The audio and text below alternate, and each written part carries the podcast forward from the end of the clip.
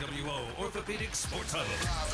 From the Fricker Studio. On Classic Hits 96.7 WBVI. On ESPN 1430 AM. And at 105.7 FM WFOB. The Sports Huddle is brought to you by NWO Orthopedics. Frickers. Warner Automotive. By Blanchard Valley Health System. Roto-Rooter. Bigby Coffee. By Northwestern Water and Sewer District. Wilson Tire. Grit by MJ Brown Construction Company, Premier Bank, Campus Poly by Financial Design Insurance Agency, Snyder's Flooring Outlet, Ohio Automotive Supply, Seneca Millwork, Five Star Maintenance, and by the Rumpy Corporation. And now, Let's go to Lance and Matt, coming to you live from the Fricker Studio for the NWO Orthopedics Sports Huddle. Welcome on into this edition of the NWO Orthopedics Sports Huddle here from the Frickers Studios on ESPN 1430 AM, 105.7 FM, WFOB, Classic Hits 96.7 WBVI. Lance Morris, Matt Common here with you. Thank you for making us a part of your Wednesday night for another edition of the show. Matt, how are we doing? happy Arlington Day, everybody. It's gonna be a Arlington heavy show, and we're very excited about it. It's gonna be a great one. And Lance, I did want to let you know I did re-sign my contract with you guys, and I will accept the $680 million in deferred money after the contract is done as well. So good news. We could go out, get some more top tier free agents to bring into the station, the program as a whole. I did accept the deferred money as well because evidently salary caps mean nothing and money is just an imaginary thing, at least if you're the LA Dodgers. But other than that, I'm great. We got a very awesome show on deck for you guys today. You're just going to walk in the room with the 680 million pound uh, joke there. I have a lot more to add to it, but I figured just start off with the hey, I'll take that to look. This could very well, I'll, I'll say this much right now. This could very well turn into the new Bobby Bonilla day. And that's saying something. So I, I'm I'm excited at the prospects of a new generation of Bobby Bonilla Day just being Ohtani Day instead. Yeah, we'll talk about that and a whole lot of other things as we get rolling for this edition of the show. As Matt alluded to, we are going to be talking with some Arlington coaches. We'll talk with Jason Vermillion, the Arlington head boys basketball coach. Strong start to the season at 4 0. They take on Liberty Benton on Friday. We'll also talk with Jimmy Nicholson, the Arlington girls basketball coach, currently 3 and 3 on the year. We'll talk to Jimmy about his team and other things going on as well in the Arlington community. We'll also talk NFL. We got NBA action and Major League Baseball free agency and trades as well. And we might not be physically at the Frickers in Findlay, but stop in for their daily specials tonight and get their sirloin steak dinner. Kids eat free all day, every day at Frickers. Pick up from the carryout window, dine in, or get delivery through DoorDash. Download the Frickers app. Find them online at Frickers.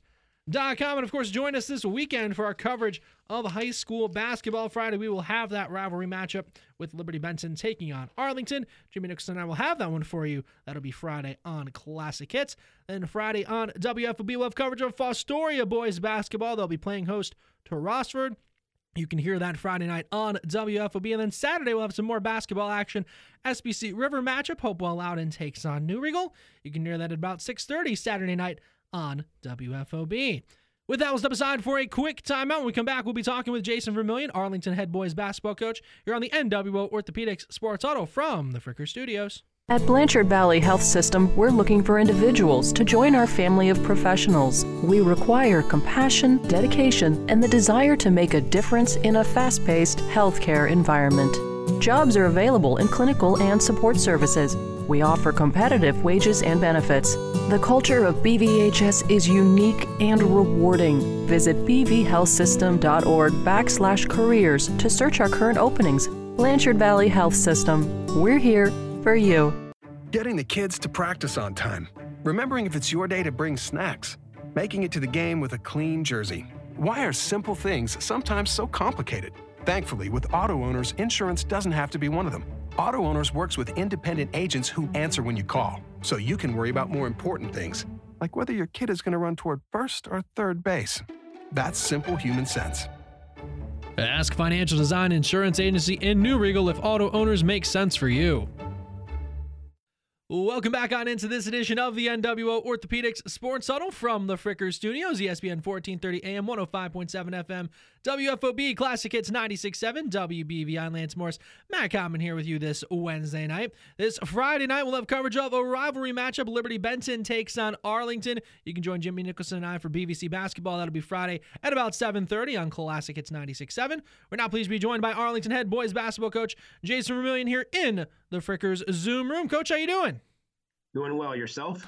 I'm doing pretty good. Thank you again for uh, taking the time to talk with us. Always, uh, always appreciate getting to catch up with you. Not a problem. Anytime. So for you, obviously, you knew you had a, a couple key guys to replace uh, your son Jake, along with guys like Ryler Essinger heading into this season. W- what was kind of the process like for you in uh, getting ready for the year this time around? Well, you know, that group um, with Jake and Ryler and Jared Griggs last year, those guys were just uh, tremendous leaders um, on and off the floor court. And uh, it took us some time over the summer in June to get some of these uh, experienced guys that have played varsity as now that are seniors to become a little bit more vocal in their leadership. Um, you know, they do they do a great job of showing how to play and compete but as far as the verbal part, we were just hoping that it was going to that they were going to take some uh, steps forward with uh, in that role. And uh, you know, at the start of this year, it's that getting a little better and better. We're still not there yet, but um, it's been a good start. Oh well, well, coach, I'm a little concerned for the rest of the teams in the region. If four and zero oh is still, we're not up really there yet. kind of situation. Well, that's referring to their leadership as far as just communication. I was like that. That's that's that's a little concerning for everyone else if that's not there yet. But I, I will say, in the early stages, results have been exceptional. I mean, it's looked very good so far throughout the season. So, in these early stages, anyone particular that has stood out out of that group that you were talking about of wanting to see how they develop, how they come around, that has really um, stood out to you early on you know, there's just it's been a I think it's been collective. Um, we really haven't had that one that is going to take charge, which that's fine. You know, as long as we have a, a collection of them that they all know what we want to do and uh, they just go and compete the right way each day. And that, that's the biggest thing. Um, you know, we've had good results to start the year. Uh, we know we'll be tested very heavily on Friday. So um, it's just been a, an important week this week to get better um, after what we've done the first two weeks. Talking with Arlington head boys basketball coach Jason Vermillion on the NWO Orthopedics Sports Huddle from the Frickers studios. And uh, like we just uh, alluded to, you have a senior class that has done a lot of great things across all the different sports that they all play. Caden Russell, Brady Ken, Luke Metzger. Uh, what can you say about what they bring to the team? I mean, you already talked a little about, you know, the different leadership qualities you're looking for, but what are some of the things that uh, those guys do bring to the table? You know, our four seniors, uh, you mentioned Caden, Brady, Luke, and um, I'm gonna add Wyatt Berry, and there's our fourth one. You know, they've all they all have different uh, roles with what we're trying to do, and uh, they've just in these first four games have just done a nice job of just honing in on those areas and not going outside of what's they need to do. Um, you know, we want them to be good at the specific things that they can help us with, and they don't have to go over because we had other guys that we think that can fill those other roles that they don't have to. So it's been just a, those four guys have just had a very good uh, mindset and understanding and willingness to do not the scoring part, but other stat lines that are very important for our team success. And how much of that success is attributed to the fact that it really does feel year in and year out. It is that like like that old poster that you see in a lot of locker rooms and teams throughout really the country where it's the big word team and smaller word me, where it's really just that that team mentality year in and year out at Arlington. Definitely seems to be the case again this year. You know, I you're you're right. Um, we've just been so blessed with uh, guys over the years that have been in our program that the ball just moves and we try to find the best uh, shot opportunity that we can. And we don't have, I mean, we just don't have guys that have the egos that have to score. I mean, I just it's such a blessing on our part as coaches that we got guys that just find each other and it's one guy one night and it's a different guy another and that's the beauty of this game um, that we don't have to scouting wise. We, we hope that teams have to account for everybody. Talking with Arlington Head Boys basketball coach Jason Vermillion on the NWO Orthopedics Sports Huddle from the Fricker Studios. Classic Hits 96.7 WBVI, ESPN 1430 AM 105.7 FM WFOB. And Matt kind of led me into the next thing I wanted to ask you about, and that's just the you talk about the consistency. You also can talk about the staff you have in place uh, that has been there for a number of years. Thane Recker on the JV side, Scott Bergman and Seth Newlove, along with your son Jared, all on the staff and all have had you know decorated careers in their own right, both in coaching and in playing. So, uh, what can you say about what all those guys uh, help bring to your coaching staff and what they you know do day in day out for you? Oh, just you you mentioned that you know they're experienced guys and. uh you know, we, they've been with me for a number of years. Um, some longer than the others, but they know what our program uh, is about. You know, they they bring great enthusiasm, they bring great instruction, and uh, I I am so fortunate that I have the stability of assistant coaches over the years and guys that have been through us with us over the and just I a lot of my success has been because of the people around me. So players and coaches. And I will say, coach, that that is something that comes to mind sticking with your coaching staff. Not a lot of programs in the area have as much of players returning to their to be part of the staff. It seems like that you do. I mean, obviously with Thane Recker, part of that 2012 mm-hmm. state final four team, and then your son Jared just you know throwing it up from anywhere in the court, Larry Bird style during yeah. his career.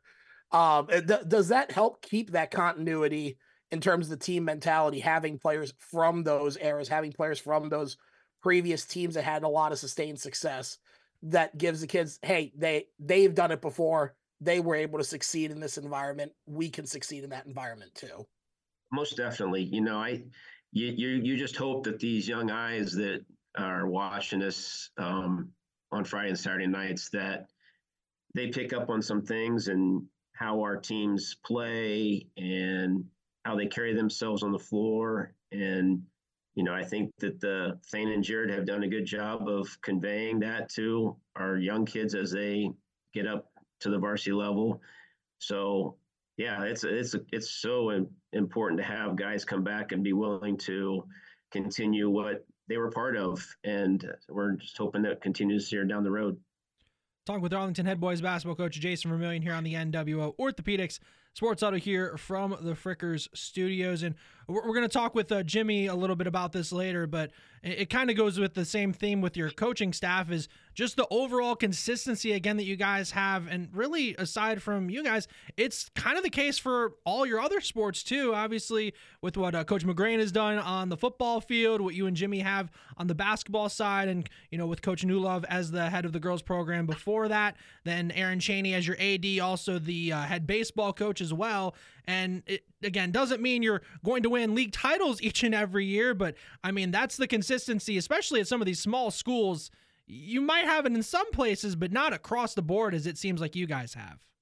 No, you're exactly right. You know, each one of those guys have done a great job within their programs. And, uh, you know, it's awesome to see because all of them except Seth were players that I've coached, and it's nice to see them excel in the sports that they're coaching and um, also having their support on our end. So it's just we've got great uh, relationship between all of our sports programs, and we work together um, throughout the year. So it's definitely um, it's definitely fun, and we, we're, we're rooting for each other.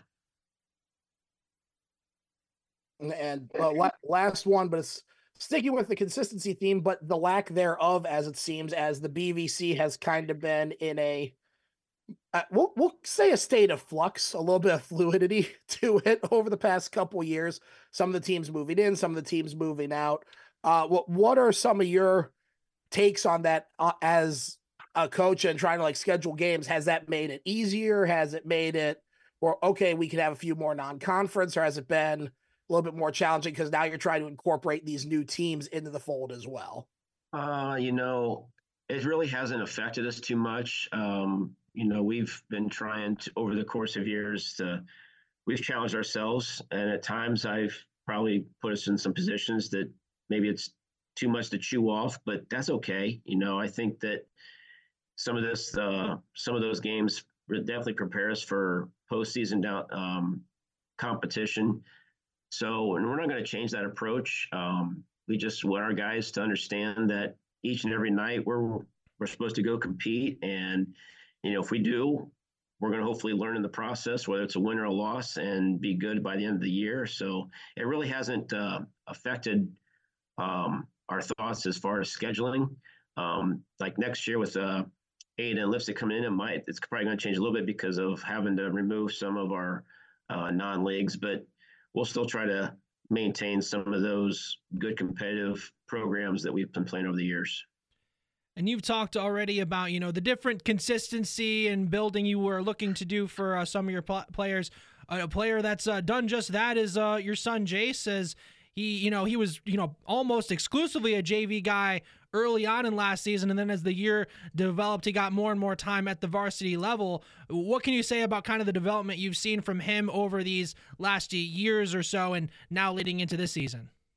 Well, I think I, I think he's growing up um, he's grown physically. Um, he's also grown mentally. Um, you know, he had a after last year's finish. You know, we were excited about his progress from start to finish, like you mentioned, and uh, we thought he had a pretty good spring in his uh, AAU um, competition, and he's he's put in a lot of time trying to get shots up and working on his skills and.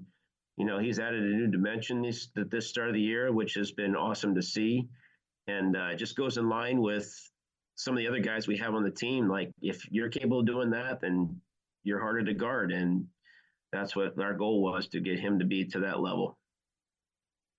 And speaking of hard to guard, um, looking at your last two games against Elmwood and Temple Christian, if if I'm reading correctly, 166 points scored between those two games in particular. So uh, just just out of curiosity, what what was the team fed for breakfast those particular mornings, and will you be having it on standby going forward for the rest of the season? You know, we didn't do a lot of this uh, stuff that we're doing now over the summer, and it just kind of morphed in our thinking um, with what we felt when we finished in June, and the personnel we have. We just over the course of the few months during football, just start thinking, man, we can utilize these guys in this situation and such. And we've taken a different approach. It's been fun um, as coaches to um, study this kind of way of playing. And uh, we've got a, a, group that fits the what we think will be um, a good year for them doing it this way.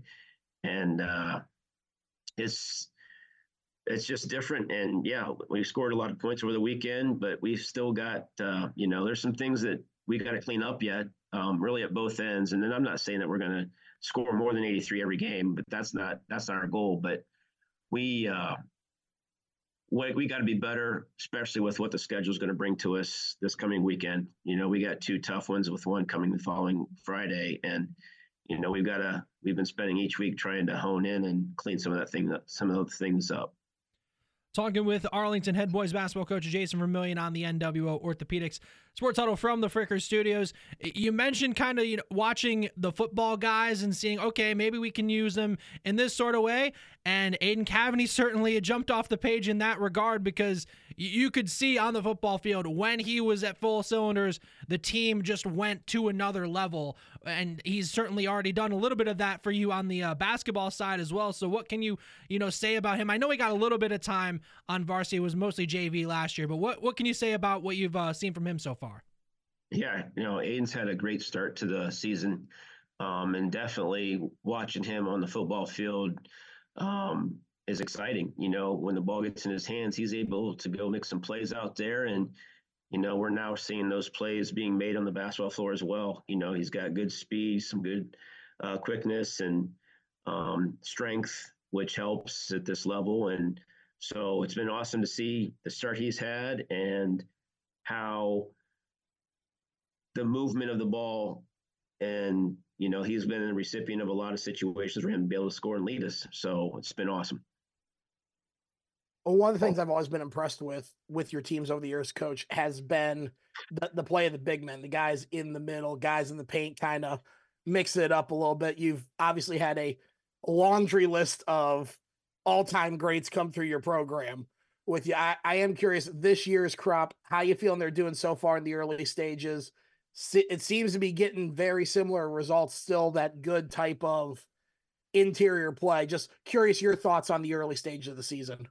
You know, we, we have, you know, those guys, uh, we're not, we don't have a Thane Recker, and, but we have some guys that can do some things facing the basket from the post position. So we've been trying to utilize them in that way. And he's, and Wyatt's doing a definitely a good job with that. You know, we're trying to bring Calvin Willow along as a sophomore, and he just seems to be getting better with some of his decisions and stuff inside game by game. So, you know, we're we're excited about those guys inside. Um, and with the way that we play with the spacing, we hope that we can utilize some of their abilities um, in different ways other than back to the basket. And now, of course, looking ahead to your matchup on Friday, you guys take on Liberty Benton. Obviously, they themselves have had a handful of tough games already throughout the early part of this season. So, what are some of the big things you've uh, seen from them in uh, getting ready for Friday? Well, I think that they they're going to bring some uh, great challenges to us. You know, uh, Coach Whiteman does a nice job with what they do defensively, and that's not going to change. Um, but they bring in some length that we've not seen. You know, they're, they're bringing six three, six four, six five, six five, six five across the board right out of the gate, and you know we're going to have to try to adjust to some of that a little bit and um, understand that's not what we faced in the past. So we're going to have to be a little bit cautious on how to handle that. Um, you know, they're going to execute stuff that they want to do offensively. So it's going to be a typical uh, Liberty Benton Arlington game. Um, it's exciting because both teams just compete hard against each other. And, you know, I know that they're going to present a great challenge to us. and coach two-parter for this one. Uh, for, first off, speaking to the future with Liberty Benton moving on from the BVC. This, this is just for my own personal knowledge. It's such a good rivalry. You're going to find a way to make that one of the non-conference games, right? I mean, we'll have, yeah, we'll have to see what's going on with uh, everybody, uh, the rest of our schedule. Yeah, we'll definitely keep that in the back of our mind. And then part number two, obviously, home game for you guys. You just mentioned it, classic matchup year in and year out. It always seems to be one of those ones that goes right down the finish line. H- how important is it for you guys in the early stages? 4 0, looking good, definitely building on some good stuff here to start the season to have this kind of rivalry game be a home game as well, getting that home court advantage. Oh, it's obvious. It's obviously nice. Um, you know, you know, but you're gonna have, but when you have those games on the road, which we're gonna have down the road um, in our schedule, you know, you've got to take care of your business at home for sure because playing away is a little bit tougher. But uh, you know, it's been we've had enough of these uh, great contests between each other at each other's uh, places that you're just going to have to go compete hard. And then I imagine uh, the message doesn't have to be super long when you're uh, going up against a uh, a rival, a team like LB that you you know obviously everybody on your side wants to get the better of that matchup. Oh, for sure. You know, we got we got guys that are friends with some of those guys over there, and vice versa. So it'll be a, it'll be a fun one. Um, so hopefully it's a nice, good, clean one, and we'll um, compete hard against them. This has been Arlington head boys basketball coach Jason Vermillion. Coach, thank you once again for taking the time to talk with us, and good luck on Friday against Liberty Benton. You bet. Thank you. With that, we'll step aside for a quick timeout. When we come back, we'll talk with Arlington head girls basketball coach Jimmy Nicholson here on the NWO Orthopedics Sports Huddle from the Fricker Studios. Due to substantial growth at Morgan Advanced Materials, we're hiring and want you to join our team. If you're looking for a competitive starting wage, Morgan Advanced Materials has production operator positions starting at 19.76 an hour with the potential of up to 23.91 an hour. Join our team at Morgan Advanced Materials located in Fostoria. Call us at 419-360-9751 or head to morganadvancedmaterials.com to launch a career that strives to make this world a better place. Seneca Millwork is now hiring. They have a starting pay of $18.04 an hour with a raise to $18.31 after 90 days with a shift differential of 25 cents an hour for the third shift. Seneca Millwork offers medical, vision, dental, life insurance, and a 401k contribution. Apply online at SenecaMillwork.com or apply online through Indeed. Come work at Seneca Millwork, located at 300 Court Place in Fostoria. Seneca Millwork, part of the Roppe Holding Company family. Welcome back on into this edition of the NWO Orthopedics Sports Huddle here from the Fricker Studios on ESPN 1430 AM 105.7 FM WFOB Classic Hits 96.7 WBVI Lance Morris Matt Common here with you this Wednesday night. We're now pleased to be joined by Arlington head girls basketball coach Jimmy Nicholson here in the Frickers Zoom room. Coach, how you doing? Doing good. Can't complain. It's a little kind of a cloudy little Monday. That's the only thing to complain about. Exactly. Not a whole lot to complain about. Let's take a look at uh, at your team for uh, for this season. You of course knew you did have some players to replace uh, coming into this year. What was kind of the uh, process like for you in uh, getting things ready for uh, for the season this time around?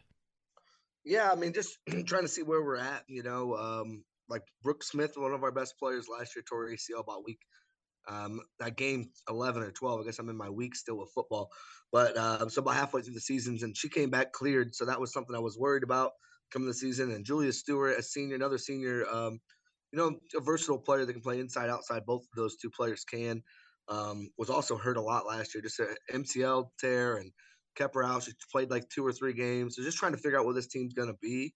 Um, you know, we have Leah Durliot, our point guard, coming back as well. You know, and then we played you know three three freshmen a lot last year. So just trying to find out where they're at. Um, I'm gonna fit in what role they play and you know how much time they're gonna get, and we're still figuring that out actually. So we're six games in, but still figuring those things out. And Cami Setledge was coming off a torn ACL as well. Didn't play last year as a senior guard for us as well. So just a lot of moving pieces. Um, you know, three seniors trying to fit in there, coming off injuries and and um, mixing in, you know, three good sophomores as well.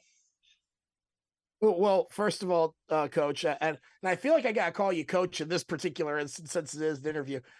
Um, I've missed you since our last game that we did together during football. We had a blast at that uh, Hopewell Patrick Henry game, but get, getting to basketball here, you did mention the kind of the parity that you have, like both extremes. You have three sophomores that were freshmen last year, gained a lot of time, three seniors now coming back from the injuries. I know it's still early. I know you guys you said there's some moving parts still in play. With those freshmen now sophomores at this point, what is the early like thought process on their growth and development so far? I know there's still some pieces in place, some people still moving around, but what what have you seen from those three in particular so far in the early stages of this season?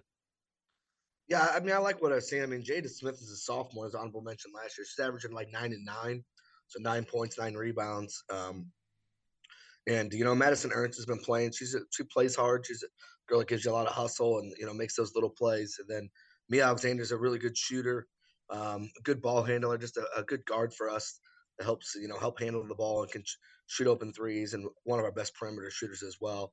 So it helps to have those two. It's it's nice to have you know a mix of you know, sophomores and seniors, you know, when you're at this particular, I do have five seniors. So, you know, um, Chardonnay Alua Butler as well plays off the bench. And then I do have one junior. I know it's Gabby Sheets plays as well. She's a big, uh, bigger post player for us, gives us some size inside. She started probably the last like nine or 10 games last year as well, just because we had so many injuries.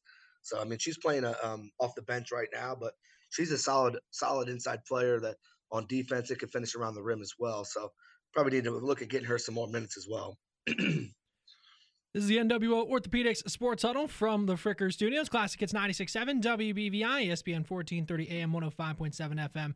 WF will be talking with Arlington head girls basketball coach Jimmy Nicholson, and you've mentioned you know the different players uh, coming back, whether they were are just a regular player or injuries or whatever the kind of situation you know, may have been. But, you know, for seven players you had that were letter winners, even though you did, of course, like you said, have some of those players that were injured, did that make the transition easier or kind of did it just leave kind of more questions because you had so many players that had dealt with injuries? Kind of where, in that standpoint, did that kind of have things transitioning into the year? I mean, I don't think it, the issue is just trying to figure out how to get everybody the right amount of playing time, and I mean, trying to trying to trying to articulate that to the the kids. Still, I still am doing that. trying to identify roles and playing time, and and some of it is about you know maybe someone's a better shooter than someone else. Maybe, you know, if they're going to play zone, we really need a shooter. You know, maybe they have more size, so we need Gabby Sheets in there to give them some more size. You know, maybe they're pressurous, we need another ball handler. So all those things depend on him. It's a nice problem to have, Lance. Anytime I can say I got nine girls that and I'm struggling to try to figure out playing time for all of them, I'm not going to complain about that because I know there was times where we barely had nine girls dressing at all last year with some injuries that we had. So um, just trying to trying to keep that, trying to make sure they're getting their times. You get six quarters now. Um, so you can play two JV quarters, and we've been doing that. We have five freshmen, but we've been mixing some other girls down on JV as well to get those girls that rep and try to stay in shape. It's one of those things you don't think about as much, you know, because you're practicing and it's a lot of games throughout the year. But if you only get, you know, five to ten minutes a night, you know, you can um, that can help you conditioning wise, is that hurt you conditioning wise as well. And coach, yeah, actually touched on one of the things that's a little bit of a rule. Well, not necessarily a rule change, more of an adjustment. But I am curious. One of the rule changes that we've seen in the OHSAA this year with um, fouls in both halves now switching to just quarters and stuff like that. Um, just kind of curious, your thoughts on that change, and is it good? Is it bad? Is it indifferent? I, I've done a couple games now, and I gotta tell you, it's been a bit of a learning curve for me, and it seems to be a bit of a learning curve for the officials as well. So just I'm kind of curious your take on it from a coaching perspective, the change to no longer having the one and ones, just the two shots, no longer I, having I it carry fine. over for the half, just quarter by quarter. Yeah, I would have been fine if they kept it the way it was and just made no more one at once. You know, like that would have been an easy. I felt like an easier transition than the five fouls. I feel like it it increases more physicality because you got to get to five fouls in one quarter, in my opinion. Um, but I mean, it hasn't. I mean, what I've noticed, the biggest difference was in the we we lost to Leipsic on a buzzer beater earlier this year. Um, you know, was it last week or two weeks ago now? Um, and you know, it's two shots. You know, it gets down to the nitty gritty there. You know, Leipsic and, and I were both kind of fouling each other late. The rest called a couple touch fouls, which hey, um, not here to criticize that. It went both ways, um, but it's two big free throws. You know, down the stretch. So it does it does you can get down quick. You know, when you give them two free throws. So I it is it is an adjustment. It makes you not want to foul, you know, late in the game. I think it affects more late in the game than anything. This is the NWO Orthopedics Sports Huddle from the Fricker Studios, talking with Arlington head girls basketball coach Jimmy Nicholson. And as you said earlier, six games in, and right uh, right down the middle at three and three so far. As we're about uh, midway through, or about done with the uh, first month uh, from a game standpoint of this season. So is is this kind of where I guess you would have expected to be at? Is this above or below what your expectations were? Kind of what's kind of the standpoint on that uh, front from uh, from your first six games? Yeah, I mean, you know, I'm not gonna, you know, I wouldn't lie to you two, you know, since we've become so close lately here after this um, announcement with you guys in the football season. But yeah, I mean, you obviously go through your schedule. You know, some of these games are going to be tough. You got a chance to win some of some of these other games, and you know, you know, you you you do some finalizing on what where you think you might be at. I'm, I'm hoping to have a winning record this year. That is a goal of mine is to make sure we get on the winning side.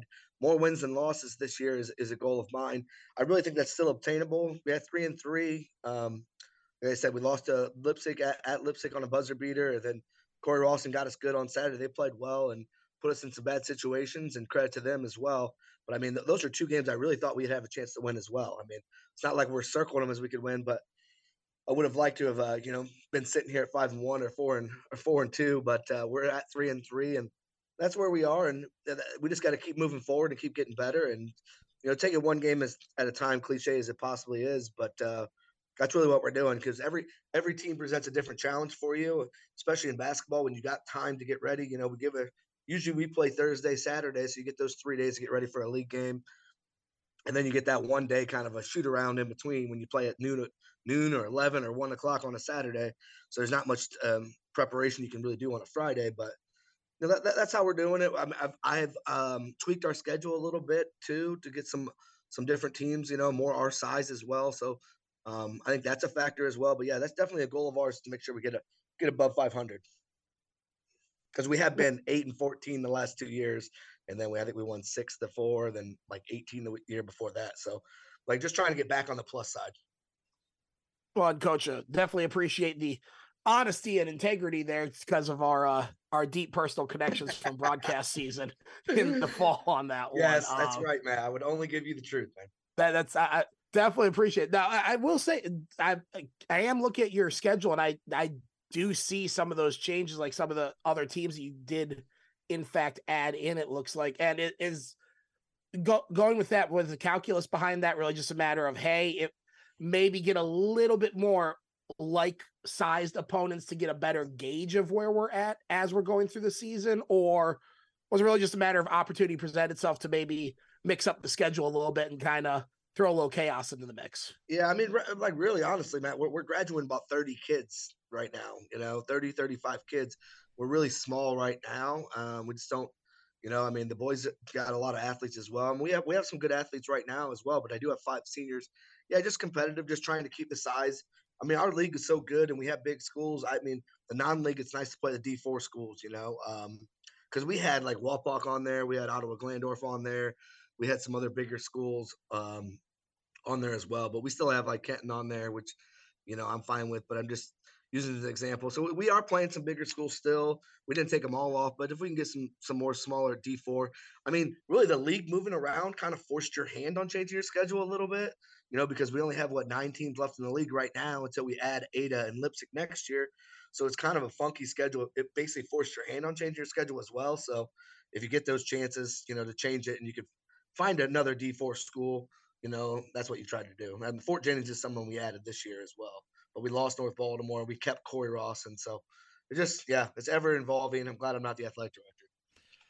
And we're talking with the Arlington head girls basketball coach uh, Jimmy Nicholson on the NWO Orthopedics Sports Huddle here from the Frickers Studios. You mentioned it with the uh, the just the league expansion and the the change it's caused. You know, at the very least, in part to your schedule. But uh, how much does uh, the future league uh, movement? How much does that change things? You know, just in terms of not just this year. Obviously, you mentioned with uh, Leipsic uh, next year, with Leipsic coming back after being away for a few years, but.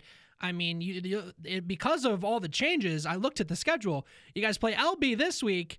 I don't think you guys have another league game until 2024 just because of how the different uh, changes have gone throughout the league. Yeah, like I said, I'm glad I'm not the one putting together the schedule.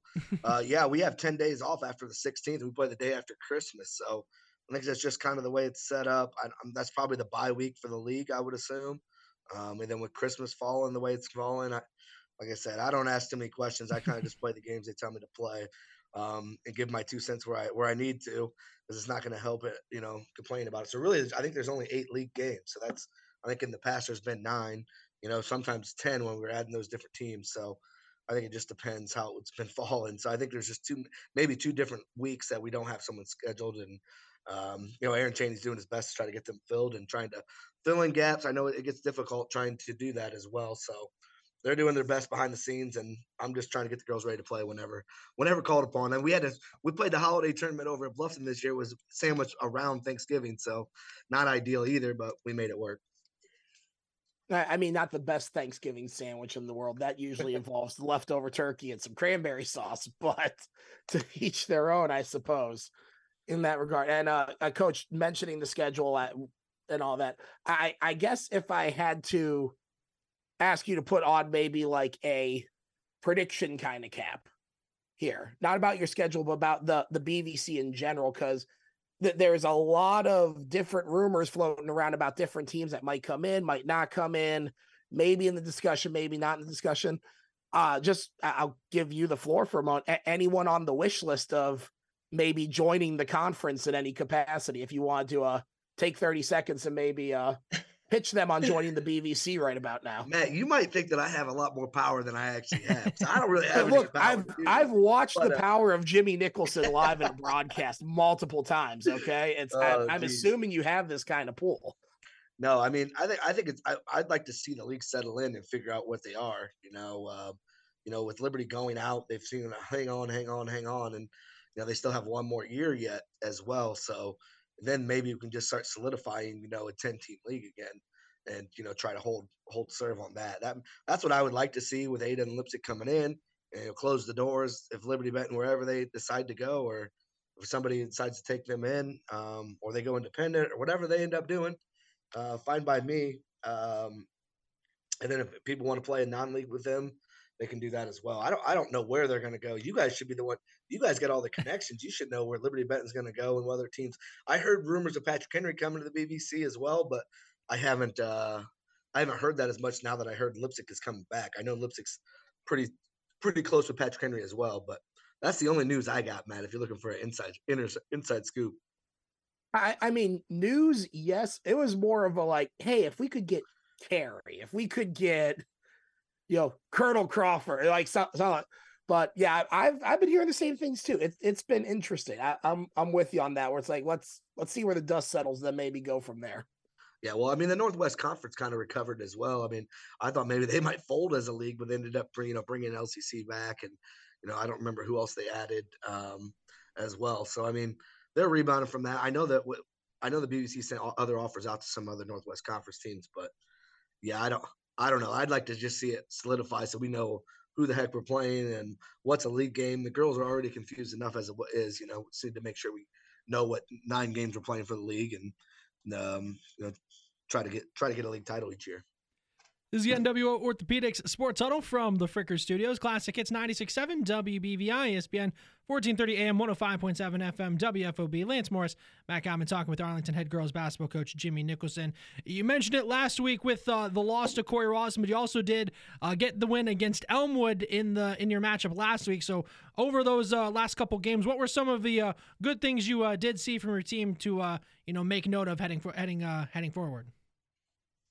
Yeah, I mean, well, Elmwood played a lot of zone, and we were getting prepared for that. I knew Cory also played zone too, so I thought it was lining up well. But um, we played just hit just enough shots against Elmwood to you know to squeak that one out.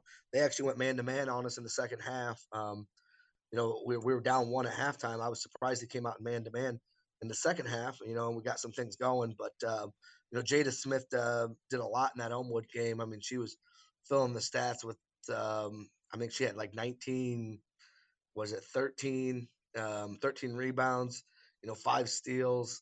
So she, she had a, just a complete game, you know, three assists. So she really helped out. Then Mia Alexander had a great game as well um, with 13 points. He hit a, you know, hit a couple big threes for us. But that was a good Elmwood win as a league game. You know, I mean, Cory Rawson always feels like a league game. I know Saturday, but it, it wasn't a league game. And um, it was just a loss. You know, sadly, I, mean, I was disappointed in that loss. And and the, and the way the girls played. But we've been battling some sickness. I don't want to make excuses.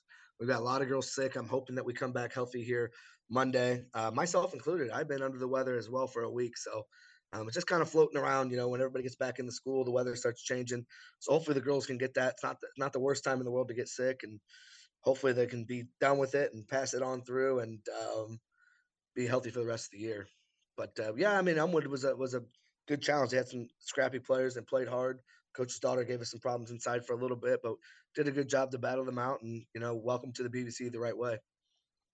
And with these last couple games that you've had, going back a little bit to personnel, were were there any rotations that really stood out to you, or like group groupings that you had out on the floor that was like, hey, this this actually seems to be working pretty well. We might want to roll with this going forward, or keep this on the keep, this in the playbook kind of situation as to maybe a rotation that we might want to use in a future yeah. game as well. Yeah, I mean, most of our starters, I mean, with with Brooke and Jada Smith, and then Julia and uh, Stewart and Mia, Alexander and Leah Durlap played major minutes that night. Um, on our bench, I think our entire bench was sick or at the doctor or missing practice the entire week. So they played major minutes um, Thursday night. So they had a, they all five played very well. They moved the ball together and got stops when they needed to, and um, they played the majority of the minutes that night. I mean, I, I subbed in here or there with the other uh, four bench players, but they were only playing a few minutes at a time. So I mean, really credit to the main starters on that night um, as well. So they they really stepped up big time, um, and hopefully they can do that when they stayed out of foul trouble. Those five starters, um, you know, they can really play together and move the ball.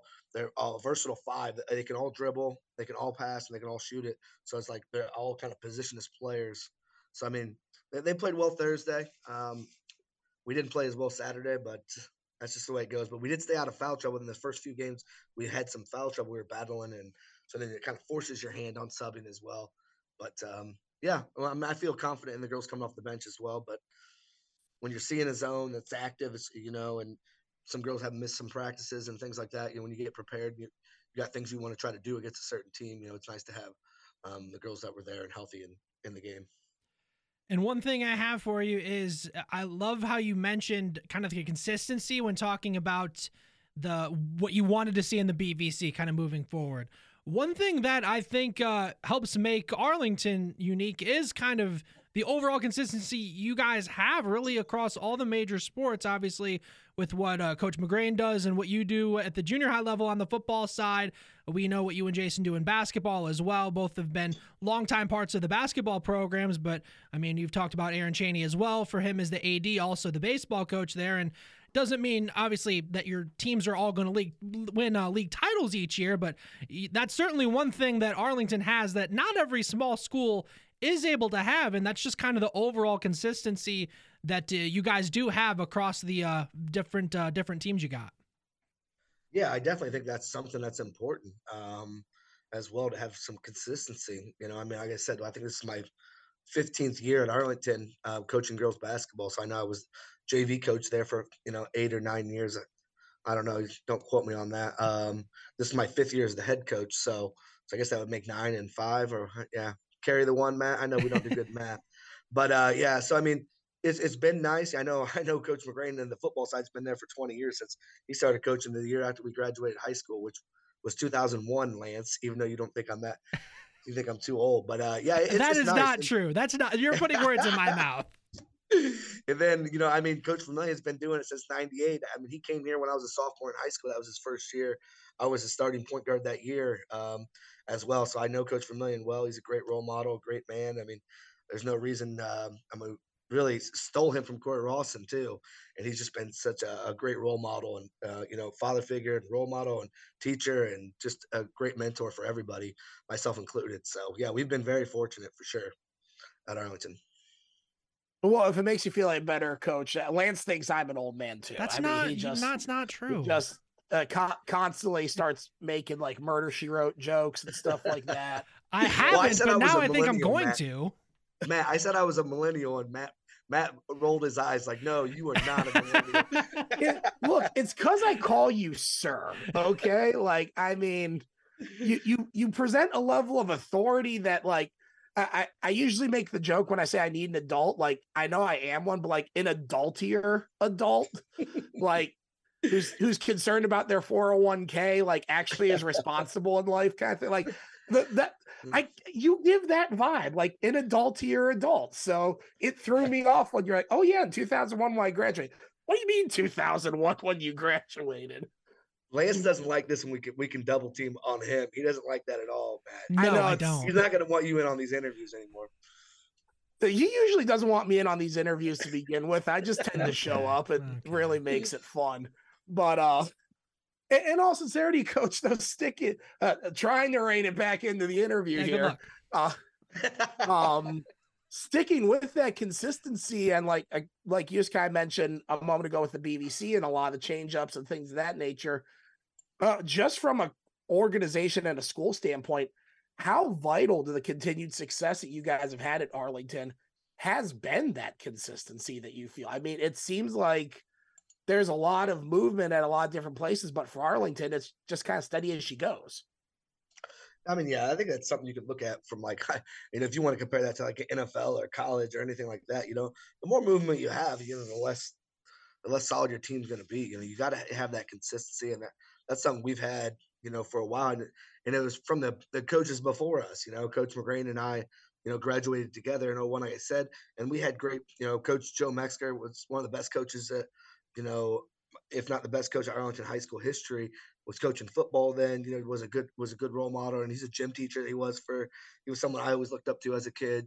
You know, and then I had Coach Vermillion then. You know, we actually Steve Suter was actually the varsity coach at Arlington, you know, the two years before uh, Vermillion came and took the job. I don't know if you guys knew that little fun fact for you. Um, as well. So I mean, like we've had some good role models. Steve Suter was a football coach at Arlington when I was in school. He's a great football coach as well. So I always enjoyed um, Steve Suter's coaching as well. I just like the way how how he got after you and he was hard on you. Like I enjoyed that as a coach. You know, I, as a player, I enjoyed being coached as well. So um, we just we just had a lot of good um, good football coaches. You know, Dave Rossman that just he just passed actually. Uh, my wife's uncle. We just had good good role models in football and basketball throughout the years. You know, Seth Newland was the JV boys coach for a long time as well. Um, so he's obviously, you know, you know, he's a great coach and he's back on the boys side now. So we just really got a lot of good, good coaches around and good people. It's a really good community. I know at times, you know, I don't know if Arlington just we don't have enough houses and we don't have enough enrollment, but really is a nice community with a, with a nice park and we've got a brand new school coming. So I mean, it's really we got a lot of things going for us now, and hopefully we can get some new houses in here, and get some new some more kids, and get that enrollment up a little bit. I'd like to see it at 50 to 60 kids, not 30. Um, would help us be more competitive in sports, I believe, or make us even better than what we already are as well. So I really just think all that. Well, you know, once you come in here and you're, you're welcomed into the community, it's it's really a, a fun community to be a part of. Said new schools coming. Does that did include any uh, upgrades to uh, the football side? Um, yeah, they're gonna do. The, yeah, the, so the baseball field, from what I've gathered, and I don't think this is official, but is going to be like a big like weight room, maybe locker room, maybe some kind of facility with a restroom in it. So that'll be there. They're to move the baseball and softball diamonds around that as well. So that'll kind of be like a central focal point, like by Doc Caster. So that'll kind of be the plan. I don't know how that'll work exactly, but yeah, they're trying to. So the school will back, be back behind Doc Caster um, by about 300 yards away. They'll keep this gym, but they're going to have a competitive gym in the new school. Um, well, they'll play basketball games at as well, but this will kind of just stay as a junior high one. Um, is the plan. So they're supposed to be breaking ground this summer um, some of those things are, are coming that way, and uh, it's actually like a stone throw from my house. I I um, live kind of in that uh, neighborhood out, right outside of town, so be pretty close to walk to, and um, kind of keeps it in town. It's kind of what the community wanted as well. They didn't want to move it out to the uh, outskirts of town, so kids couldn't walk if they wanted to. So I mean, I think it's a win-win for everybody, and um, we're excited. I know we had a we were really excited when that passed, uh, you know, last year, and uh, excited to see it going forward. I've seen some pictures of it. It really does get you excited as somebody that's been a part of this old school for a long time um, since I was a kid. So I, have been I went I went to school here K through 12, and uh, now I'm back here teaching. This is my 11th year teaching here at Arlington, and excited for the community, excited for the, the students and the teachers and everyone to be a part of a, a new school. Oh, okay, now the the true million dollar question for this one: Will the new school, the new facilities, and all that, from what you can tell, will it maintain the ladder to climb in to get into the press box? And if so, will they make it just a tiny bit narrower so that way I can truly, genuinely actually get stuck on my way up at some point. I don't know. I trust me. I, I was, I, you know, now that I announced those games with you and Lance, I mean, mostly Lance, but the one with you, Matt, uh, it's like really opened your eyes how bad our press box really is. It's like, oh man, we really got to make some upgrades because some of these things, like Patrick Henry's got three layers of theirs. You know, they're a D7 football school. It's like it's like McComb's got one on each side. You know, they've really upgraded those things. I'd love for us to do it. It's kind of like everybody was holding their breath to make sure we got a new school before we started doing new things, you know. Um, so now the excuses are gone. I, I, I can't wait for our facilities to be updated. That's only going to help the, the student athletes as well and and the coaches. So that's kind of where we're at. I don't know if that press box is going to go down or not. I hope so. It does, and I hope we get. I mean, I wouldn't be scared to say that. You know, if they just build a, a new one on the other side. You know, I kind of like the way McComb had it set up. I know they had a, um, you know just one another one on the other side you know for media because mm-hmm. i mean i appreciate you guys any coverage that we can get for girls basketball side you know being on the other side it's fun to cover but you really need the space you want to feel welcomed um, as well you want it to be a good environment to call a game to cover a game and you know it's, it's, it's part of something you have to do as a school now i know it's maybe something you didn't have to as in the other times but we don't want to get rained on or anything lance we don't want to be outside calling a game you say that like we got rained on at some point, Jimmy. you, you sound like that has happened. Oh, it did, and it wasn't fun. What it did? I'll just say that got oddly specific very fast. let's just say, well, uh, let's I just... couldn't even see Matt. I couldn't even see half of the Arlington field. You know, uh, when we were calling the Arlington game earlier in the year because WKXA was there as well, and th- there was too many guys up in the box at the same time. So, yeah, so so uh, J- Jimmy, I'll just politely say to, to that one, welcome to my life since 2018. on that one, where it's like, what what happened in the back end zone, Matt? I don't know. that the, so, somebody did something. There we go.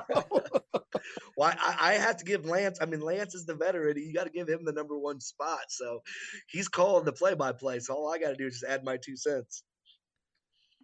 Did you, did you hear that, Lance? He called he called you the the veteran, the cagey veteran. I, I was gonna say I don't know if I've uh I, I don't know if I mean I'll take the compliment. I don't know if I'm okay with it, but I'll take it. Well, you, it, it's okay. We understand that implies that you're old as well. But I know. We get it. I know. It's... Oh goodness. Anything else you guys want to talk about? A new school? And now you did you guys know we were getting a new school? We I did. I mean, I I know okay. that you had mentioned it when we were um for the Hopewell game that you had okay. mentioned the new school because we were talking about that. So yeah, I, it, a- it is great, I, and that they're breaking ground. That's fantastic. Ha- have you, obviously, again, kind of early stages. Have you heard any additional discussion on, like the, in terms of like size of the building? Are they trying to expand so that way they can also expand community wise as well, or is just more of a re- refurb and rebuild? Yeah, it's more refurb rebuild. The state only gives you so much money, so like whatever you're at right now, you know, they give it money. to the side. So um, yeah, it's really just going to be something they move. It's just going to be everything's going to be nice and new, and you know, I don't know, one story, you know, so it won't be, be a little more handicap accessible. Um, so yeah, I don't, uh, I don't know. I know we have some money. They passed a permanent tax raise, so it's not like something. I think Riverdale is in some money problems over there, so they didn't just pass it for five years or ten years. You know, that's a permanent tax so they have that extra money coming in as a school. So um, that's a good thing as well. So I mean, they didn't sign up for you know a short term you know levy, and you know then we'll have to try to pass another one in five years. So that's a good thing. I think it's in a good situation. I think it's good for the community and uh, excited. I think that'll just about do it for this one. This has been Arlington head girls basketball coach uh, Jimmy Nicholson. Jimmy, thank you once again for uh, taking the time to talk with us. Good luck uh, this week and throughout the rest of the year. Sounds good. I appreciate you guys giving me a call and covering girls basketball, and I'll see you Friday. With that, we'll step aside for a quick timeout. When we come back, we'll talk NFL action here on the NWO Orthopedics Sports Huddle from the Fricker Studios. It's cash for cars at Warner Economy Corner in Findlay. Not much has changed with the shortage of good quality used cars, but Warner Economy Corner is looking to buy. At the corner of Blanchard and Blanchard, Warner Economy Corner is paying cash for cars. Bring your vehicle down to the guys at Warner Economy Corner and go home with cash in hand. Warner Economy Corner is buying cars and making deals. Open daily, Monday through Friday. The Northwestern Water and Sewer District now has two watersheds in Fostoria to get pure water at a low price. Watersheds are located off of Plaza Drive on the north end of town, and our newest location near 4th and Findlay Streets. If you don't like the taste of well water, try Watershed Water. Just bring your own containers and fill up for a quarter a gallon. Try Watershed Water today. For all locations, go to nwwsd.org.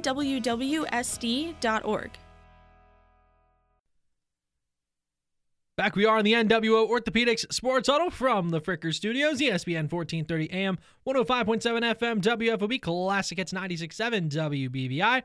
Lance Morris, Matt Common here with you tonight. Big thanks to Jason Vermillion and Jimmy Nicholson from Arlington for joining us today on the show. If you missed any part of our show or just want to hear it again, head over to WFOB.com, click on the podcast page. You can hear today's show and our shows and interviews from past seasons as well. We might not be physically at the Frickers in Findlay, but stop in for their daily specials tonight and get their sirloin steak dinner. Kids eat free all day, every day at Frickers. Pick up from the Carolyn to dine in, get delivery through DoorDash. Download the Frickers app to see more and to place an order. Find them online at Frickers.com. Matt, let's talk some NFL action as there was plenty of it over the last week. Uh, your Tampa Bay Bucks, they uh, found a way to beat the Falcons, even though the NFC South still uh, still not looking all that hot. The Bears, they look actually pretty solid in a win against the Lions. The Bengals get themselves also a big win over the Colts. Browns had a little bit of a back and forth game with Jacksonville. They were able to win. The Jets magically looked good on both sides of the ball last week. That was kind of insane. The Ravens beat the Rams in overtime. Rams are starting to be a little feisty as well. Vikings and Raiders, that, that, that took genuine years off of my life. The Chiefs couldn't get past the Bills after that uh, onside call, offsides call uh, Justin Herbert gets hurt and makes the Chargers look that much worse. And the Cowboys get a statement win over the Eagles. And then on Monday, a couple, uh, couple kind of strange results with the Titans coming back to beat the Dolphins and the Giants. beating the Packers. What were some of your uh, your big takeaways from last week in the NFL? Weird, just weird, weird week in the NFL. Like it was very bizarre. I'll start with the NFC South. Let's address the elephant in the room. That con that whole division is just hot garbage this season. It's just an absolute mess. But hey, someone's got to win, and it looks like Tampa is putting themselves in a position to do so. So Baker Mayfield may lead a second team into the postseason. And honestly, for me, looking at the game that he had, he had a terrible game up until like the last five minutes.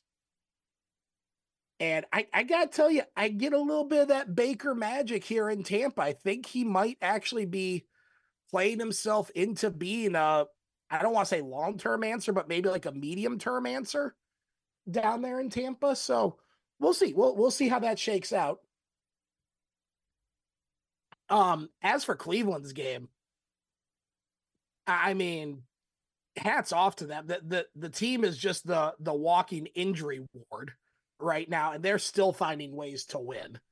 Uh, J- Joe Flacco comes in as Cleveland's ultimate stepdad, and in two games has passed for 500 yards and five touchdowns. So it's uh, I don't know. I, I think for Cleveland fans out there, if he kind of keeps this pace going, there may have to be a very honest, awkward conversation that has to occur. And in regards to their quarterback play, and I I don't know how that one's going to shake out. I really don't. Um, you you said best. The interesting finals on Monday night. Very very interesting final scores for Monday night. Um, the fact that Tennessee came back to beat Miami, I was floored by that. I really thought Miami was just going to cruise through them, and it seemed like they were going to. And I, I got to talk about my Chicago Bears. You know what? They're one of the teams I said, Your hey, Chicago sleep. Bears. Well, yeah, not as a fan, but I was gonna say early on this season, I said, "Hey, don't sleep on them." I think Justin Fields could be pretty good. I think he could be an MVP candidate. It's been a rough season for them, but they really seem to be turning it around.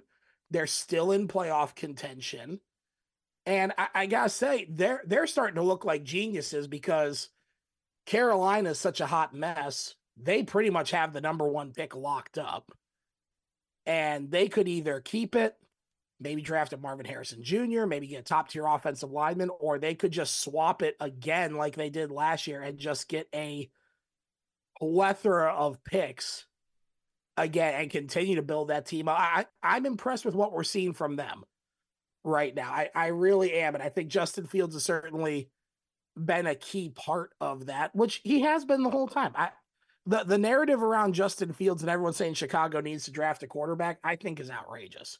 Personally, I, I feel Fields has been a lot better than the narrative has been built around him.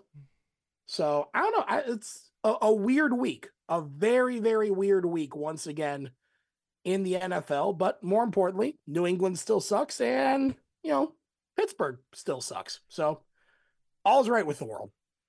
But I think uh, I think more importantly, and we'll we'll have to see how some of the uh, Dolphins injuries pan out. That was in part why they uh, end up losing the game to the Titans on Monday. The Jets looked better. They looked like a really good team actually on Sunday. Obviously, it's going to be hard for them to repeat that, but if the Jets are able to even have a modicum of what they had on offense continued with their pretty good defense, throw that in with the Bills. I mean, the fact that the Bills have lost as many games as they have is kind of crazy when you look at like the point differential and all that. But I mean that that's going to make the NFC East uh, certainly interesting over these uh, next few weeks. Oh well, yeah. I mean, you mean AFC East on that? Yeah, yeah, NFC yeah. East is just a two dog race at this point. But I, I will say it's it's interesting because we talked about the parity last week. We're kind of talking about again this week. I think it was Jason La Canfora actually put out that either him or Ian Rapoport. I, I forget which one in particular. But at this stage of the season, there are only two teams mathematically eliminated from postseason play right now. 30 of the 32 teams going into week 15 are still mathematically eligible for the postseason. That's insane usually by this time of year, about a third of the NFL is already checked out. You pretty much know who's going to get in. There may be one or two spots that are in play. But I think at this stage, there's only one conf like division that might be semi locked up, and even that not really with the um with the AFC North right now because all the Ravens have to do is go three and one, or the Browns just have to lose a game and they basically win the division.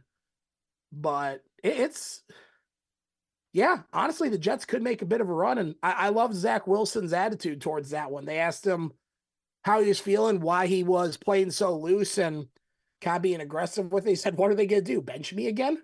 I mean, yeah, he's got a good point. It's like it's worst they can do is bench him again, and they've done that a couple of times already. So yeah, Jets have definitely definitely have kind of turned th- some things around, turned some heads, and it's going to make it very interesting to see if Aaron Rodgers continues his fake ACL injury. I mean, magical miracle recovery using whatever like silence dark room Matt, and exotic Matt, oils Matt. he's claiming to use we're, we're not we're not him. we're not doing this we watched the achilles tear uh, I, I, we did i'm just i'm going with the nonsense narrative on that one no he's just having to he he went the Kobe Bryant route the way he did his recovery from his ACL and Achilles and all that. So it's uh, I'm very excited to see if he does make it back into play. But no, at the end of the day, the Jets they're they've been a fun team to watch. It's just they built their entire season around Aaron Rodgers and losing him. It just had them fall off a cliff for seven weeks, and they're finally recovering from it. Let's look ahead, though, to this week's games. Thursday, we have a dandy of a game. We have the Chargers versus the Raiders. They combined to score seven points on Sunday. Easton Stick versus Aidan O'Connell, baby. It is going to be a barn burner, and I hope both teams are in the barn as it happens. I have one word to say to this matchup, and that is woof. Yeah, that's that. You know what's sad? Going into the season, that actually looked like it'd be a really, really good game. Oh, just a few weeks ago, it looked like it could have been even, a good game. Like even just a couple weeks, like it's the injury bug this year in the NFL has been so brutal. Like this could have been a good game, and it's just going to be a dumpster fire. Yeah, and that's saying something because we just had a three to nothing game this past weekend. I know. Which it could be, it could be a lot of the same. Which I'm sorry, if I'm a Minnesota Vikings fan or Raiders fan and you were present at that game, if you're a Vikings fan, yes, you won. I'd still demand a refund. yeah, I'd, no, I'd be I, like, I need a refund. I had some Raiders fans friends texting me just saying how many punts there were, and I'm just like, woof. That's brutal. Yeah, no, this Thursday night one is it's gonna be a lot more the same. That's gonna be that's gonna be rough to watch. And Saturday, we do have three games as we start the Saturday portion of this season. We have Vikings, Bengals, Steelers, Colts, Broncos, Lions, and Sunday have a handful of good ones. We got Browns versus the Bears, Bucks versus the Packers, Jets versus the Dolphins. Could now look a little different than it did, you know, just a few weeks ago when they played on Black Friday. We also got Niners versus the Cardinals, Cowboys, Bills, Ravens, Jags, along with Eagles, Seahawks on Monday Night Football, and that uh, that Cowboys Bills game is just just staring me right in the face and getting ready for the weekend. Yeah, honestly, there's a few games that suddenly have some pretty strong playoff implications attached to them. I mean, the Broncos game, they've made a tear. They're only one game back from Kansas City in the AFC West. That Jacksonville Baltimore game's got a lot more weight to it after the injury and the loss to uh, Cleveland for Jacksonville. It's there's some good games that uh that Bills Cowboys one, I'll be honest, Bills Cowboys, if the Cowboys roll in that particular game, we may be talking about the end of the Sean McDermott era in Buffalo. Not that he's been a bad coach, it's just kind of the same problem like Mike McCarthy had in Green Bay. I think they just need a new voice in there at this stage. So I, am curious to see how that one shakes out. I really am. Should be a good game if Buffalo can get back on their winning ways or at least their competitive way, should be the best game of the weekend. If we're going to see more of the same from what we've seen from Buffalo the last couple weeks, I think Dallas is just going to roll over them. Yeah, it's definitely going to be interesting to see because, I mean, Dallas hasn't really even even against the Eagles, they kind of took care of business in a uh, pretty decisive way. I, I mean, look, Dallas Cowboy fans are notorious for every year is their year kind of thing. Well, yeah, of course. They might actually be on to something this year. Just to be honest, like they might actually be on to something this year. And then um uh, just to go along with some of the other games that you mentioned, I mean, that Browns Bears game, oddly enough, that actually has some pretty decent implications attached to it for both teams, just like that Buccaneers Packers game. Uh, that that one had you told me four weeks ago that we'd be talking about who could potentially be taking the lead in their respective divisions in that Packers Bucks game, I would have said that's great. Probably time to switch to water now, and maybe we should get some food in your system because that both teams were looking rough during the midway part of the season. They've really turned it around. So I don't know. It th- there's a lot of good games. We had a weird weekend football this past weekend. Hopefully, that means we get a very fun and exciting week of football this coming up weekend. With that, we'll go ahead and step aside for a quick timeout. When we come back, we'll shift gears to the NBA here on the NWO Orthopedics Sports Huddle from the Fricker Studios. Hi, this is Dawn from the Classic Hits Morning Show, and I've just heard that not all roofs are created equal. Is that true? That is true, Dawn. It's solely dependent on the people installing it. Hi, folks. This is Matt from MJ Brown Roofing Construction Company in Tiffin, Ohio. We're a family owned company that's been in business since 1936. We're a full service roofing contractor that have been working on both residential and commercial roofs. So, no matter what type of roof you want, we have the expertise and the crews needed to install and maintain your roof for years to come. Call 419 447 5864 for a free, no obligation inspection and quote today. For over 100 years, ironworkers have been building America. Do you have what it takes to be an iron worker? Do you like to work with your hands? Do you like to be creative and solve problems? Do you like to be outdoors and don't mind getting dirty? With starting pay of $18 an hour and with medical and retirement benefits, there are ironworker jobs available in Northwest Ohio. To take your career to new heights, call the Ironworkers Local 55 Training Center at 419 382 3080 and build a better future. Back we are on the NWO Orthopedics Sports Huddle here from the Fricker Studios, ESPN 1430 AM, 105.7 FM, WFOB Classic. It's 96.7 WBVI Lance Morris. Matt Common here with you this Wednesday night. Big thanks to Jason Vermillion and Jimmy Nicholson from Arlington for joining us today on the show. If you missed any part of our show or just want to hear it another time, head over to WFOB.com, click on the podcast page. You can hear today's show and our shows and interviews from past seasons as well. And we might not be physically at the Frickers in Findlay, but stop in for their daily specials. Tonight, get their sirloin steak dinner kits. Eat free all day, every day at Frickers. Download the Frickers app to see more and to place an order. Find them online at frickers.com. Now let's talk some NBA action as the uh, Lakers beat the Pacers 123 to 109 for the first ever NBA in-season tournament title. And I, I just can't wait for years down the road when people say, well, Michael Jordan didn't win an in season tournament title, so LeBron is clearly the GOAT. yeah, I still don't know what this in season tournament was about.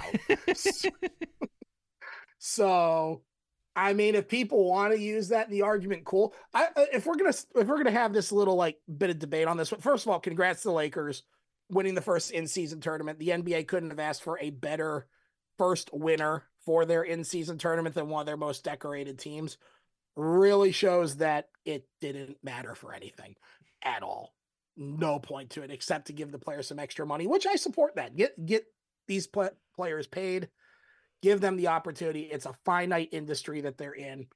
Totally on board that. Still have no clue what this tournament is about. But mentioning the oh well Jordan didn't win an in-season tournament, I kind of had this thought process the other night because I, I was just rumbling through the internet doing my usual just like doom scrolling and i came across the vince carter highlight tape. Like over the course of his career kind of thing. And i i, I think i've stumbled on this. If you were to ask me who the goat is it's jordan.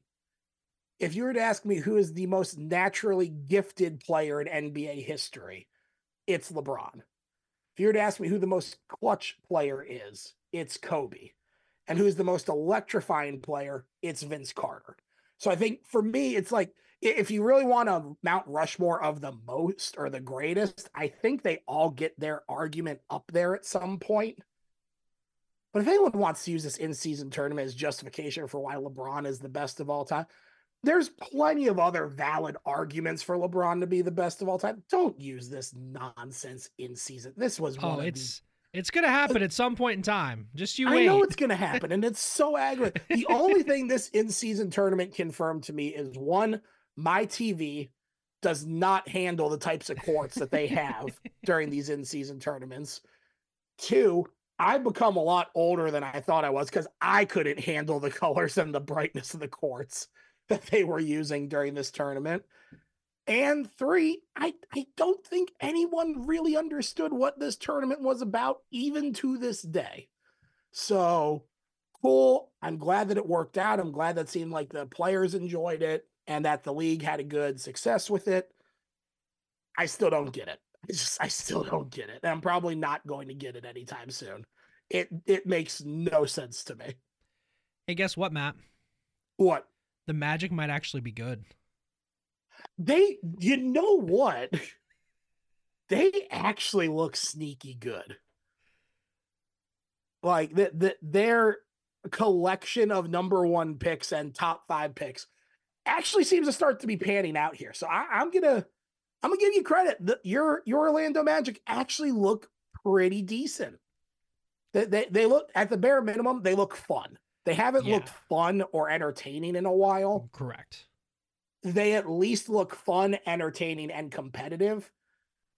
I'm curious to see as the season goes on if that translates to good. I think it might. They actually do look pretty decent. It's it's just so the way you phrased it was perfect in that they just if they it's not that they haven't been good because they haven't been very good as of late, but they also weren't very exciting either. And there was there was pieces of it last year with with Paolo. There was pieces of it with Franz, and, and they seem to kind of be gelling a whole lot better this year with a mm. couple additional uh, young guys and other guys that are uh, getting into the rotation and into the mix.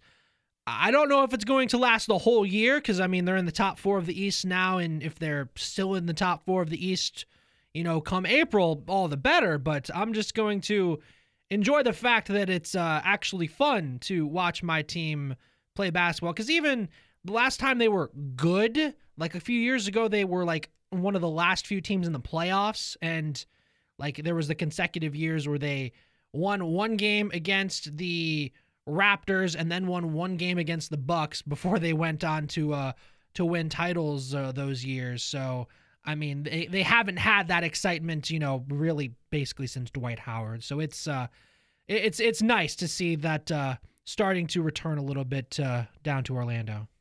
Oh yeah, no, the, the Magic again. It's it's not that they weren't a talented team. It's just they were kind of boring, if that makes sense. Yeah. They they were just it just they were kind of boring, and it kind of felt like the team knew they were kind of boring, and they played like they were boring. So yeah, I mean they're they're very fun. They're entertaining to watch. They're competitive. Truth be told, I kind of get a lot of similar vibes from like that back half of the Cavs season two years ago when they really came on strong. Yeah, and then they built into that last year with a number four, number five playoff seed kind of thing. I kind of get that same vibe from Orlando this year. That it's the the pieces have finally figured themselves out and they really seem to be developing in a good way. So yeah, your your your Orlando Magic look pretty darn good. Not gonna lie. On a separate note, why is Draymond Green allowed to be Draymond Green still? Because he's Draymond Green and he has what four NBA titles attached to his name at this stage. Who cares? I'm tired of seeing I, him punch and kick people. Yeah, so am I. But you know what? They're gonna let him do it because the NBA is at its best when they have someone like a Dennis Rodman or a Ron Artest or Ben Wallace, just that nasty you know, getting after it, getting after players. The, the NBA needs an enforcer at some, all, all, times. Now the problem is Draymond's taking it way too far. Well, that's the thing. I'm I'm glad you brought up some of the names you did with with Rodman and Artest and, and even Ben Wallace to a different extent. For different reasons, for one thing or another, they were suspended and given lengthy suspensions. Draymond Green continues to do stuff and he'll get like a game or two here, a game or two there, then he goes right back and does it again. Oh, that that's because Adam Silver, his entire shtick is how can we keep more superstars on the f- floor at any time? Which I would counter. Don't punch and kick people. Then you'll stay on the floor. Well, I would also counter just to be point blank. Draymond Green's not a superstar. No, he's not. He if if the if the Golden State Warriors over the last few years, like even when they had Durant and during their title runs, if they were the Beatles, Draymond is Ringo. Dr- I was gonna okay? say Dra- the in part why Kevin Durant left was he was tired of dealing with Draymond Green. J- J- Draymond Green ran Jordan Poole out, who was legitimately the best third option Golden State had had since Durant had left. After winning a title. Yeah. ran him out of town. Draymond ran Durant out of town. Draymond needs to run himself out of town at this point. And I'll be biased. I'm a Cavs fan. I can't stand Draymond Green. I absolutely cannot stand Draymond Green. And that's honestly the mark of a very, very good enforcer. and it's he's done his job well, just He's hit the stage where it's going too far. The NBA needs to step in. I mean, you cannot, you, you can't tell me that he was just flailing and that, oh, it was incidental contact. He dropped a left hook on Jer, Oh, was it Jerkic last night? Yeah, Jurkic. Or Jurkic, excuse me. He dropped a left hook on him. He knew what he was doing. He knew exactly what he was doing. I mean, it's no Dr- Draymond. I get what he's trying to do as an NBA fan over the years, I respect what role he's trying to play. And I will say more often than not, he plays it well. But for some reason this season, he's just gone way too far. He he needs a good like 10, 15 game suspension at this point to not just enforce, hey, you can't get away with this stuff, but more importantly, to let him kind of regroup and cool off so he can go back to being the good enforcer that everybody loves to hate, as opposed to what he's been the last two, three seasons. And staying uh, just in the NBA in general, who who are some of the teams that you're keeping your eye on for one reason or another to see if they improve or if they get worse or just kind of just in general, who are some of the some of the teams you're keeping your eye on? Well, that's a very good question. Who am I keeping my eyes on? I try. Uh that, that, that's a wonderful. I mean, clearly the Pistons. I think they're they're due for a turnaround here any minute. I mean, after losing twenty in a row, yeah, eventually they're, they're due. They're due for a turnaround any day now. I just gotta give it some time, baby. It'll work out great. Uh, no, in all sincerity, I mean, I'm really focusing on some, some teams that would make sense for us to focus on. Focus on Cleveland, uh, looking at Brooklyn a little bit as well, at least in the Eastern Conference. Uh, another one that I'm paying attention to, it's a two a twofer. The Hornets and the Bulls. Reason I'm focusing on those two teams, I feel they are in a very interesting spot where they either need to fire sale or go all in to turn it around.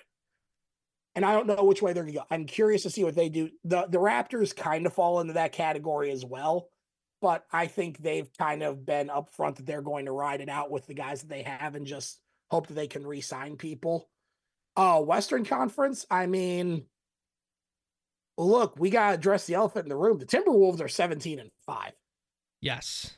And they're doing it rather convincingly, it feels like.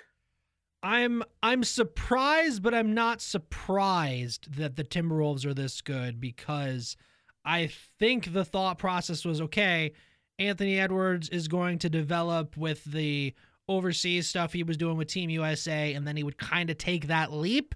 That's been in part what we've seen in Minnesota. Well, yeah, but uh, really for me though, the part that throws me is their conference record. They are 12 and 3 for Western Conference yeah. opponents right now. I mean, that they're not just in the lead in conference play. The next closest is 9 and 6 with the Thunder. Yeah. So I mean, it's I, I am kind of curious to see how the West is going to shake out. Some of the teams I thought would be better really seem to be struggling. Case in point, the Phoenix Suns and their latest version of the Kevin Durant needs a ring super team that they tried to put together, and it's just it makes me happy to see that it's not working.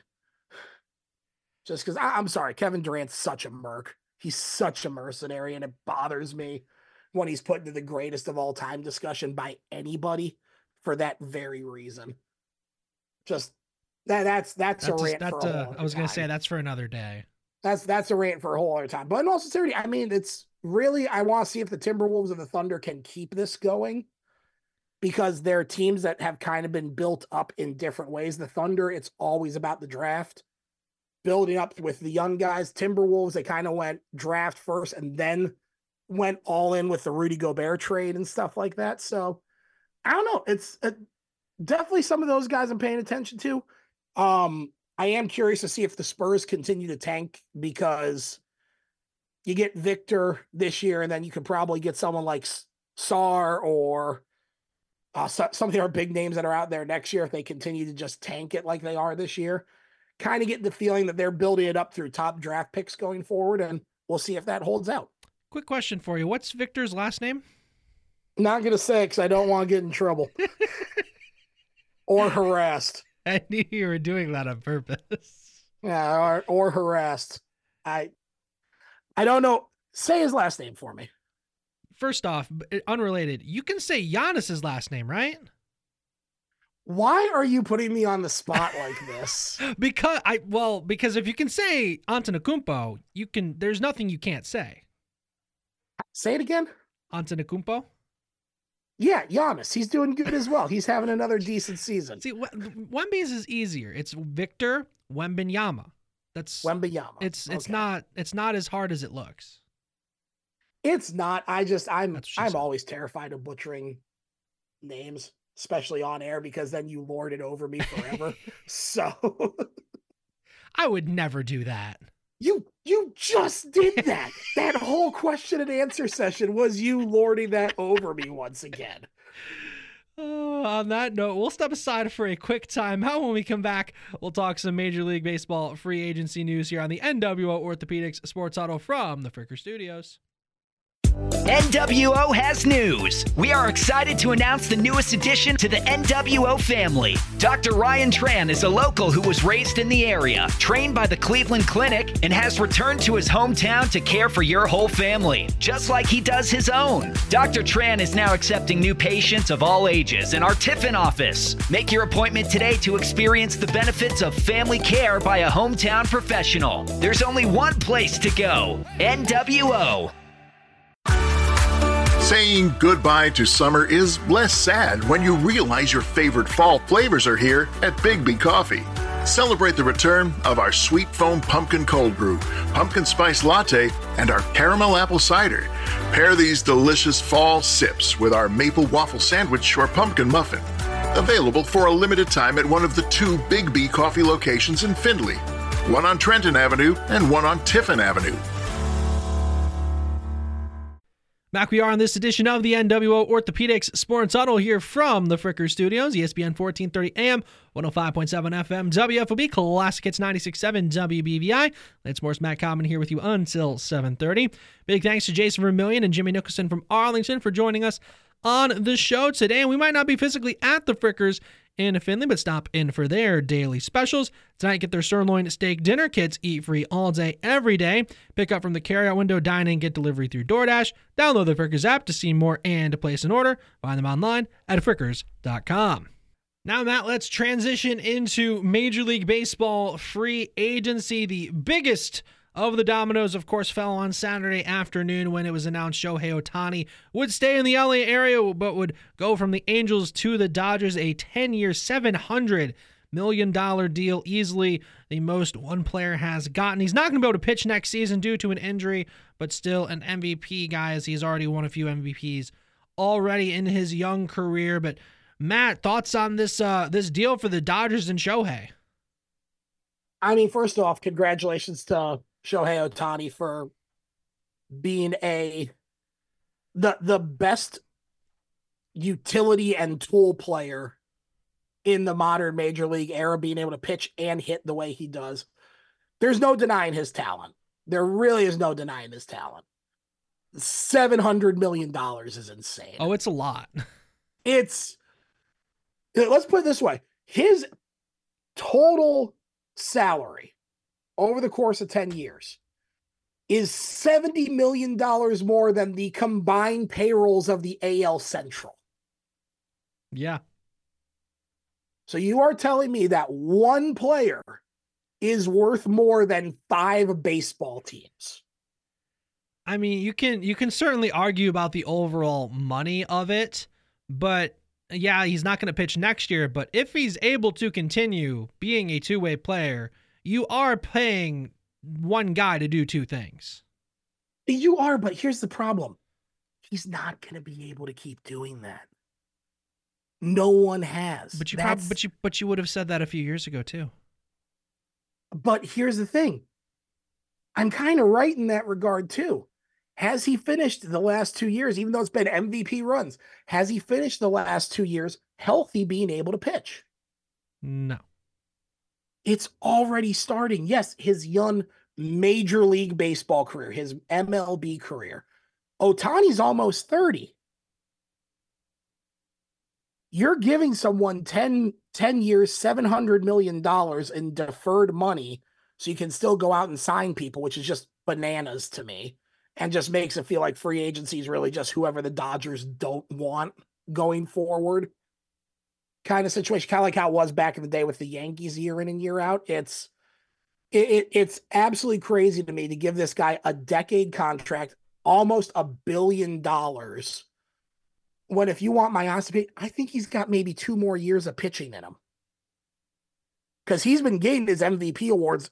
Yes, his pitching has helped. He's been a good he has been a good pitcher.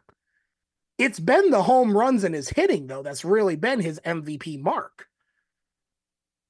So I'll, I'll just be perfectly honest. I don't think his utility ability that he can pitch and hit and play other positions, I don't think it's going to last. And I don't think it's going to last much longer because he hasn't lasted throughout these seasons. Now, whether that or not that's the Angels, whether or not that's him, or his health or just fatigue and wear and tear. That remains to be seen, but he's going to be on the other side of 30 coming back from this injury where he can't pitch anymore for this upcoming season. A whole year of not using that arm as a pitcher. And they're expecting him basically to be the number one or number two guy in their rotation. I just, it's one of those, I'm really, I'm glad that he was able to get the contract that he did hats off to him. You were able to tell the team you're worth $700 million. I guess cool on that one. But reality of the situation is I think the Dodgers are going to come to regret this contract as time goes on because I really don't think Ohtani's going to be able to continue to pitch. He's defied it for the most part up to this point, but two years in a row of not being able to finish as a pitcher, that's a big red flag for me in terms of how long he can keep this up. Yeah, and I think uh, I'm not going to completely disagree with you, but I do think I think there's a way whether it is you know just either more training or whether it's you know limiting the number of innings or what it may have you. I think there is a realm where Shohei is able to continue as a pitcher even if he's not your number one starter because I don't think it's realistic to expect him year after year to be able to hit 40 home runs and be your number one starter. I think it's either maybe it's like a spot start here and there, or maybe transition to more like of a closer role. I think something like that, especially as he ages, might be the best way to get still the best of both worlds, being able to pitch and hit. Oh, certainly. And you know? That's what they could do, but I would counter with this point then if your mindset two, three years from now is that Shohei becomes a relief pitcher and you're only getting maybe two, two and a half innings out of him, and in particular being in the National League now, on days where he's not in the lineup, so you'd have to have him not in the lineup or rotate him in, whatever you'd have to do, but then you'd have to lose him for the remainder of that game kind of situation. It's well, no, they have they have the rule. They essentially made a rule for Shohei well, that did, yeah. that allows it to where he can pitch and theoretically like go in the field or be a DH. They have rules now in place for that. Sure, as a starter, I'm saying if one a couple years from now when you rotate him in as a relief pitcher or something like that. I mean, it depends on what they'd want to do, but still, point that point that I'm trying to get at here is even in that scenario, you're talking about limiting his pitch count already, limiting his innings, maybe switch him to a relief pitcher you don't give that 700 million dollars. Yeah.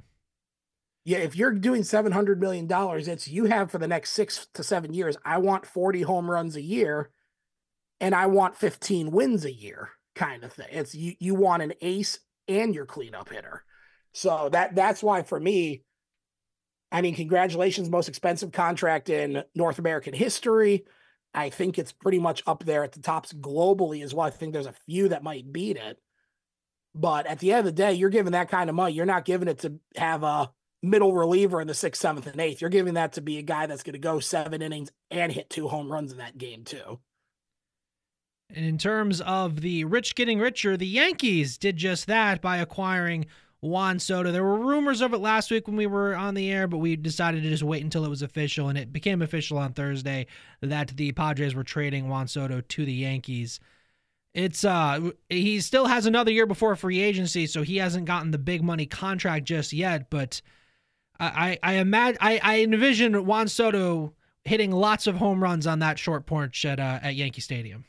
Juan Soto is going to do just fine in New York. Juan Soto is going to push Aaron Judge for the AL home run record in New York. It's going to be the ju- just to call it as it, he's going to be phenomenal there. I think he's a breath of fresh air. I think he's a good replacement for Stanton as well. If they want to move Stanton to DH primarily, they ba- they basically um, already have. Yeah, they they pretty much have. But I'd say if, if that's what they want to do and actually commit to it, I think Soto is like the top of the wish list of getting someone to do that. So I think it's a good move. I think it's smart on the Yankees' part. I think it's just as you said, the rich getting richer, and it kind of kind of defeats a lot of the purpose for Major League Baseball for some of these other teams of to even bother trying. In particular, the Dolans, who are already c- claiming and complaining that they might not have enough money for Jose Ramirez still, which is why they used the Rule 5 draft on that third baseman from Arizona. And it's just it's a, ta- a tale of two leagues. Two teams have combined payroll of almost a billion and a half dollars, and the Cleveland Guardians are looking to cut their payroll even further with rumors that Shane Bieber and Jose Ramirez could potentially be on the trade market this year. It always goes back to Cleveland. Sell the team, Dolans. You want to fire Brandon Staley? I want the Dolans to sell the team. Simple as that. So that'll just about do it for us here tonight. Big thanks to Jason Vermillion, Jimmy Nicholson from Arlington for joining us on the show today. And join us this weekend for our coverage of high school basketball. Friday, we have that rivalry matchup with Liberty Benton taking on Arlington. That'll be on Classic Hits 96.7.